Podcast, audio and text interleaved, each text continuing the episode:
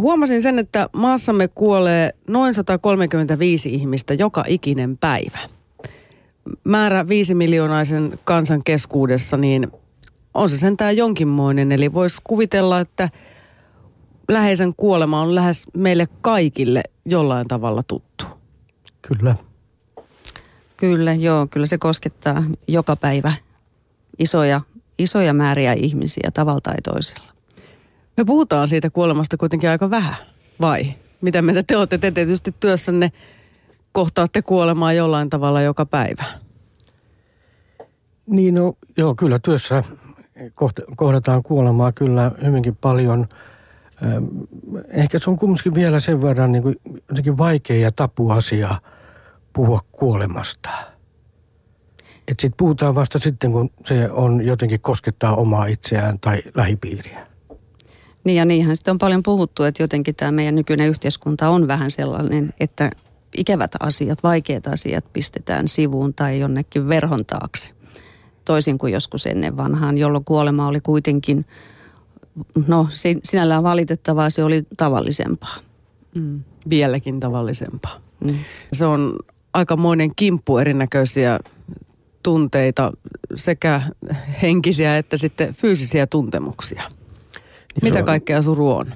Niin mä ajattelin, jos lähtee näistä niin kuin fyysisistä jutuista, niin kyllä se hetki, jolloin saa tiedon, että nyt läheinen on kuollut, niin, niin se ensimmäinen reaktio on, että ihmiset kokee, että rinta kehässään ja, ja koko kropassaan niin kuin hyvin voimakkaita tuntemuksia, niin kuin ikään kuin iskuja, painalluksia ja, ja, ja kyllähän niin joltakin ihmiseltä menee niin kuin jalat alta. Että ei, ei, ei pysty olemaan pystyssä. Se on niin fyysinen kokemus. Ja nämä kivut ja säryt ja muut tämmöiset, nehän jatkuu. Että et ihminenhän voi kokea monen monenlaisia asioita omassa kehossaan ja, ja, ja ehkä tavallisimpia niistä on just se semmoinen, mikä sitten on seurausta ahdistuksesta. Että puhutaan, että on palakurkussa ja ei saa henkeä ja tällaisia – Plus sitten tietysti se, että, jo, että, että, että ihminen kun joutuu siis tällaisen valtavan tunteen valtaa ja ajatusten valtaa ja muuta, niin se tarkoittaa myös sitä, että kauhean monesti kuulee sitä, että nämä ihmiset sairastelee paljon. Että vastustuskyky on sen verran sitten heikentynyt ynnä muuta, että, että tulee jos jonninmoisia sairauksia ja tällaisia. No puhutaan nyt sitten jostain flunssista ja muista, että vastustuskyky on heikompi. Ja tietenkin tunnepuolellahan se näkyvin piirre on itku, joka, joka tuntuu siltä, että se on täysin loputon, että se ei lopu mihinkään. Että se vaan jatkuu ja jatkuu ja jatkuu. Ja jos se hetkeksi loppuu, niin sitten vaan pienikin asia, mikä eh, tuo mieleen tästä kuolleesta, niin sitten se alkaa uudestaan. Mutta eikö itku ole kuitenkin hyvästä, koska se, on, se tuo sitä surua on. ulos? On, se on hyvästä. Joo, mutta tähän täytyy sanoa, että kaikki ei taas itke.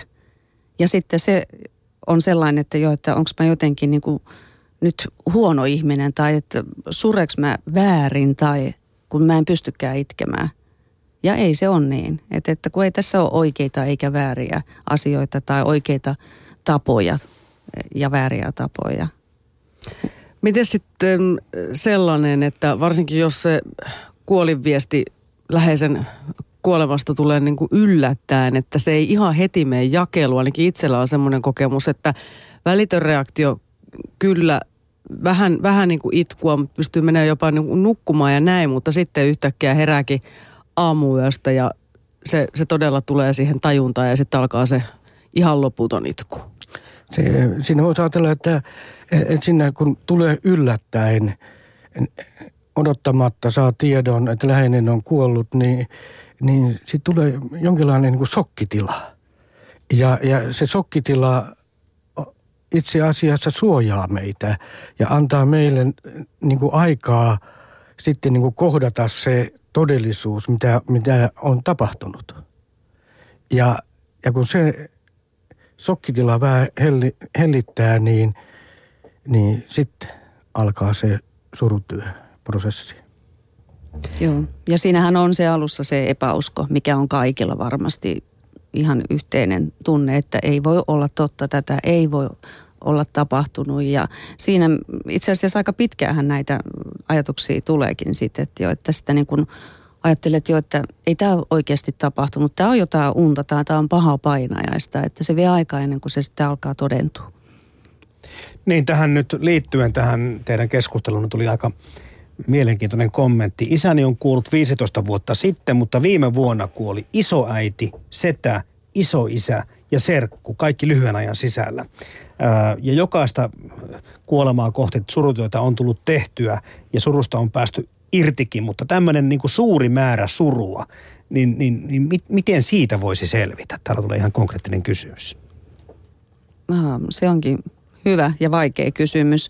Tota, jotenkin tulee mieleen sille, että tässä silloin kun oli tsunami, ja joissa sitten kuoli perheitä ja, ja, ja, ja, ja isoja määriä ihmisiä ja sitten nämä omaiset, jotka jäi siihen, niin tota, olihan se, se oli heille ihan valtava, valtava asia ja valtavan rankka asia ja, ja tota, se vei aikaa. Mutta tietysti se, että, jo, että, että, että minkälainen suhde ihmisillä on ensinnäkin näihin, jotka kuolee ja ja, ja millä tavalla sitten pystyy näitä asioita käsittelee puhumaan ynnä muuta, niin kaikella sillä on merkitys. Mutta että totta kai se on, se on valtava asia ja se vie aikaa.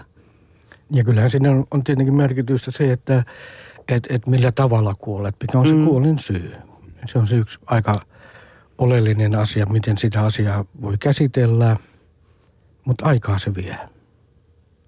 Niin se varmaan, että jos iäkäs ihminen tästä maailmasta lähtee, kun se kuitenkin kai kaikilla, ainakin aikuisilla ihmisillä pitäisi olla tiedossa, että elämä jossain vaiheessa loppuu, mutta se, että kun se lähtiä on nuori, vaikka, vaikka lapsi, oma lapsi, niin se on varmaan aika rankkaa.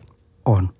Siinä tavallaan niin tämä kuolin järjestys muuttuu, niin, niin se, silloin niin kuin varsinkin kun oma lapsi kuolee, niin, niin se on hyvin, hyvin koskettava ja, ja vaikea asia.